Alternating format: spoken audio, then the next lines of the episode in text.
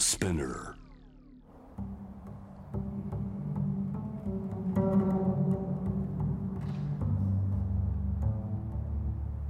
藤原信也。新東京漂流。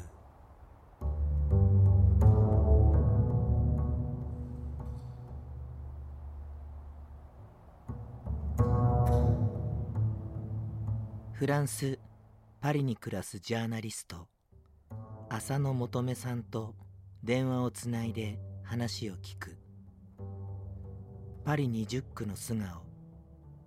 生きることの先に何かがある。フランス家族事情。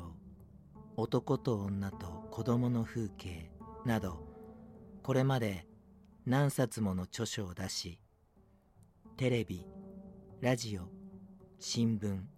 ウェブなど。さまざまなメディアでジャーナリストとしてまた通訳としても活躍する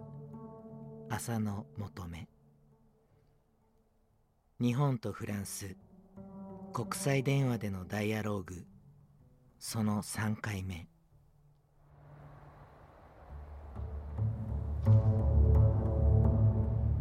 日本の場合は一番最初にダイヤモンド・プリンセス号のねあの問題があって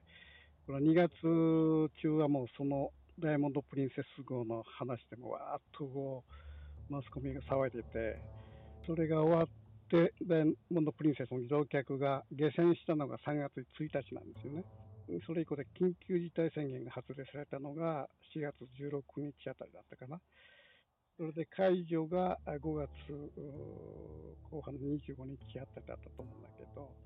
大体あの東京で言えば200人、感染者が200人レベルになったところで緊急事態宣言が出たんですね。解除されてずっと数がどんどんどんどん減っていって、だけども、6月半ばから微妙に上がり始めて、えーどんどん、まあ、また上がってきて、4月の10日あたりになると、緊急事態宣言が出たくら時よりもやや多い数字になってきてるんですね。本来ならその数字数字から言うと、この緊急事態宣言を発令しなきゃいけないはずなんだけども、それでむしろ GoTo キャンペーンなんて言って、そのもうその地方に行ってその旅館とか温泉泊まりましょうみたいなね、感染者が増える前に作った計画だから、もう引っ込みがつかなくなっちゃうっていうことだと思うんだけど、そういうね、こうもう非常に政策がね、もうごちゃごちゃなのね。だからこれ、政府の言ってることをそのまま真に受けて、あの日常生活してたら、とんでもないことになっちゃうから、もう個人個人で、もう単純にその、えーいろんなこと言われても、あのなるべくその日頃の養生をして、マスクをして、うつさない、うつらうつらないという単純なことを守っていくしかもう方法はないんですね。日本の場合は、えー感染者数が、えー累計感染者数が7927人で、で死者が325、フランスの場合の方がすごいあのロックダウンとかねあの、ドラスティックな政策をして、日本の場合はロックダウンできない、法的にできないから、緊急事態宣言で、まあ、なんとなくこうみんながこう自粛するみたいなね、非常にこう中途半端なあの、えー対処の仕方でずっとやってきて、フランスの場合でその例えば感染者数、今日の感染者数、明日の感染者数と発表されるの？えー発表最近はなんかあんまりニュースでも言ってませんけれど、でも3万人、死者が3万人を超えたところですね。うんうんうんうんうん感染者数とものすごいでしょう17万人ぐだ。らいですよね。ね。で、このところ、まあ、落ち着いてはいますけれども、うんおお医者さんによっては、まあ、ちょっと病院を訪れる人が増えてきているという人もいますし、うんあの夏になってみんな、えーちょっと気が緩んでいるところは本当にあるんですね。でみんなバカンスに行きますと、えー遠い親戚、家族を両親のところに行ったりとか、うんフランス各地を、まあ、ああちこちに散らばるわけですからね、うん。えー若者たちも学校が終わったので、えー、友達とどっかを借りてちょっとどんちゃん騒ぎをするというようなことがあちこちで見られますから、ですからこれで、えー、この後がどうなるのかな8月9月あたりがどうなるのかなっていうのは非常に心配されていまして、でマスク着用をお医者さんたちが非常に危惧していてマスク着用の義務化って言いますかね、あの、うん、戸外ではなくて、うん、家の中とか、うん、閉鎖空間でですね、マスクの着用を義務化しようと今、政府が検討しているところなので、えー、そのうちなるんじゃないかと思います。はい、義務と言わないとやっぱり、やらないん ですね。フランス人はマスクに関しては本当にそうですね。それとあの私これは私が言ったことではなくて、うん、まあ、フラあのフランスのテレビ局の政治部の人が言ったんですけれども、うん、フランス人はその上お上の言うことをですね、うん、聞かないと、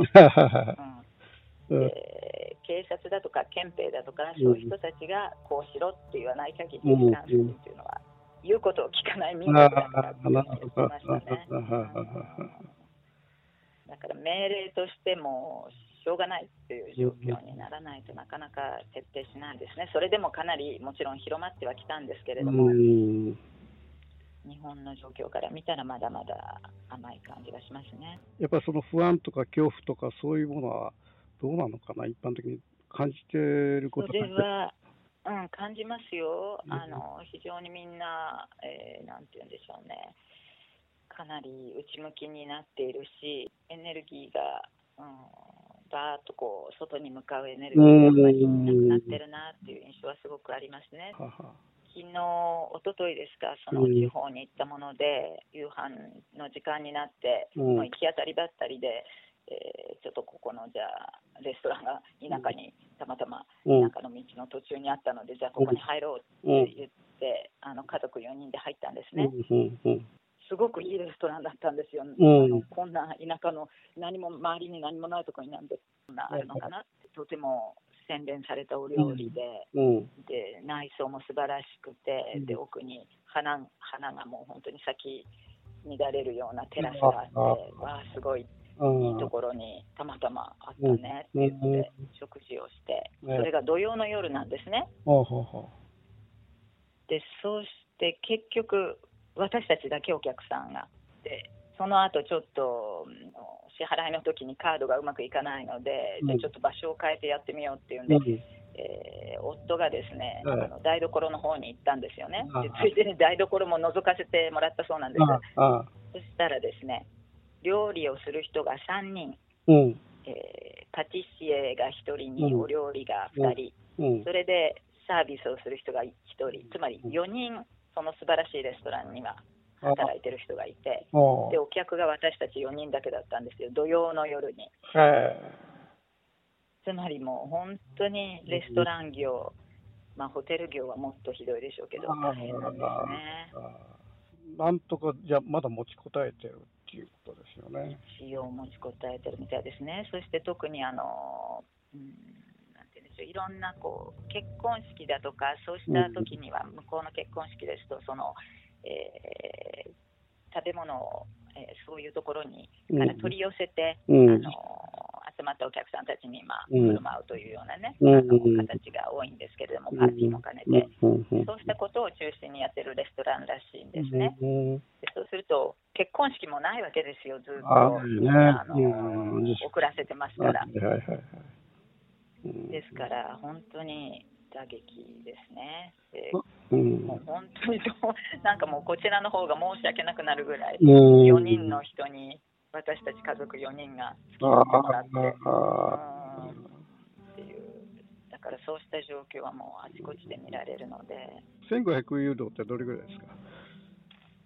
？1500ユーロっていうと、20万ぐらいですか？あ20万でそれはあの毎月ですか、それとも1回呼吸えっ、ー、と、毎月でしたね。あそれはいいね。うん、毎月といっても、まあ、今月、7月はもう終わってる、うん、あ5月いっぱいまでだったかな。うん日本の場合、1回呼吸なのね。だからもう、焼け死にですよ。やっぱり持続するには、毎月ある程度、こう、給付していかないと、まず無理だと僕は思うんですよね。まあ、フランスの場合はその外出禁止令が続いていた時期ということでね、えー6月までだったと思うんですけれども、それとあと、一時的な失業者が出ている企業などは、そのお給料の80%ぐらいを持続して払うということで、まあ、雇用者が一応払って、それを政府の側から、えー、戻ってくるというようなシステムですね。いや、それは日本とだいぶ違うね、それね。まあ、なんとか解雇という状況をね、避けようという。でもこれからはもう、秋からはそんなことは言ってられません、あもう第2波が来たらそこまではもうやれないな。えー、それにここまでなんとか持ちこたえていても、うん、この夏乗り切れるか、そして秋からはだいぶ解雇が出るはずなんですね、例えばエールフランスももうあのかなり大規模な解雇が今、うん、予定されているというか、うん、見込まれています。うん天下のエールフランスでさえそうなので、かなりボロボロ、うん、あちこちで解雇が起こると思うので。特に今年卒業、まあ、フランスの場合ですと9月から新学期なので、うん、えー、ここの夏前に学業を終えた卒者とかはですね、うん、仕事が見つからない、ちょっと若者は大変なものだと思います。もう本当にこれは経済的なあの健康か経済か、本当にフランスの場合は、もうとにかく最初はまあ健康で、健康をとってなんとかしましたけど、ここへ来たら、もう経済を立て直すことが一番だけれども、えー、まあ、健康のことも配慮してというその本当にジレンマをどうやって今の政府がうまく綱渡りできるかということですね。私がフランスの社会を見ていてこう、まあ、その社会で生きていて感じたのは、やっぱり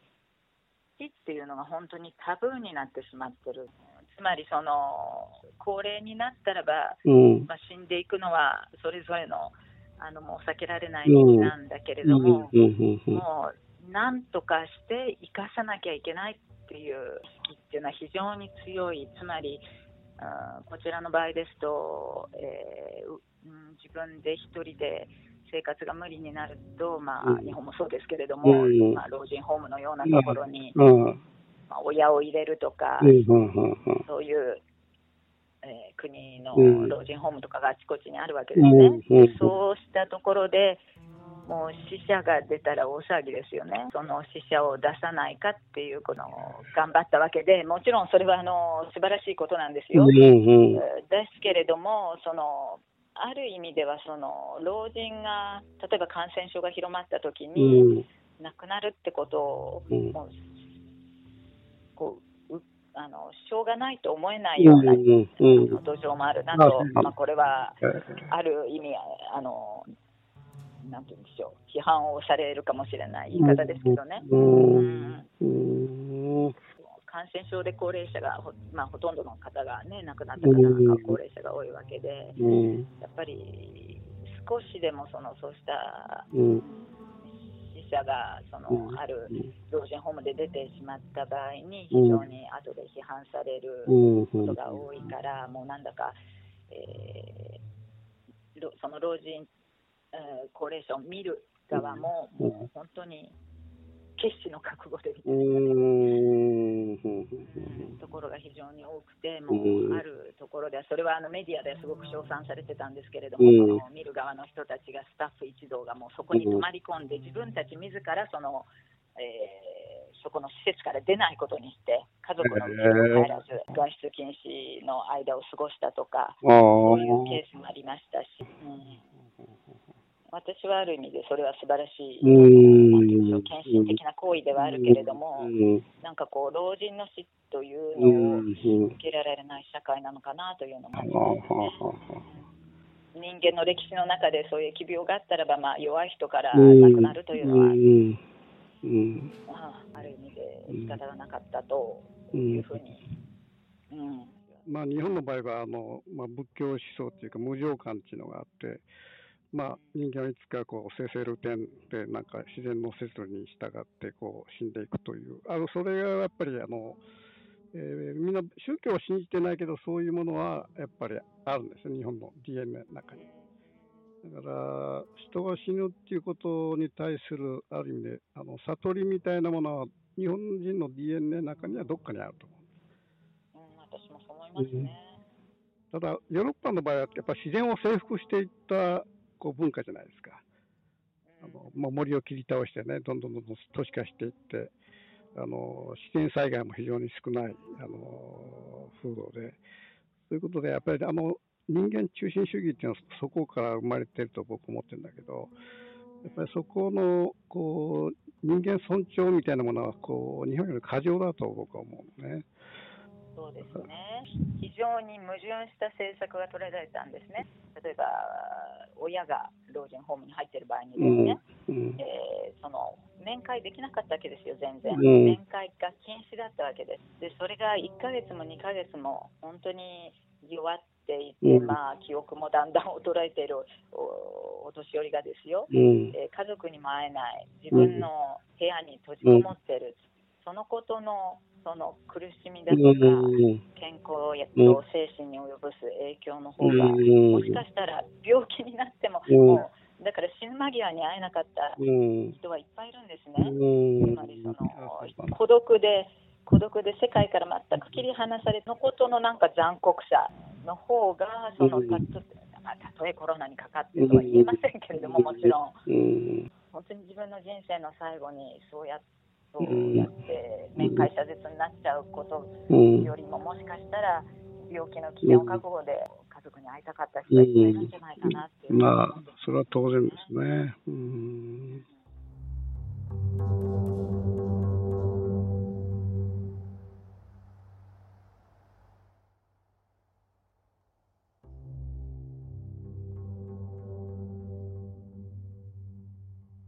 フランスパリに暮らすジャーナリスト浅野求さんとのダイアローグ。次回へと続きます。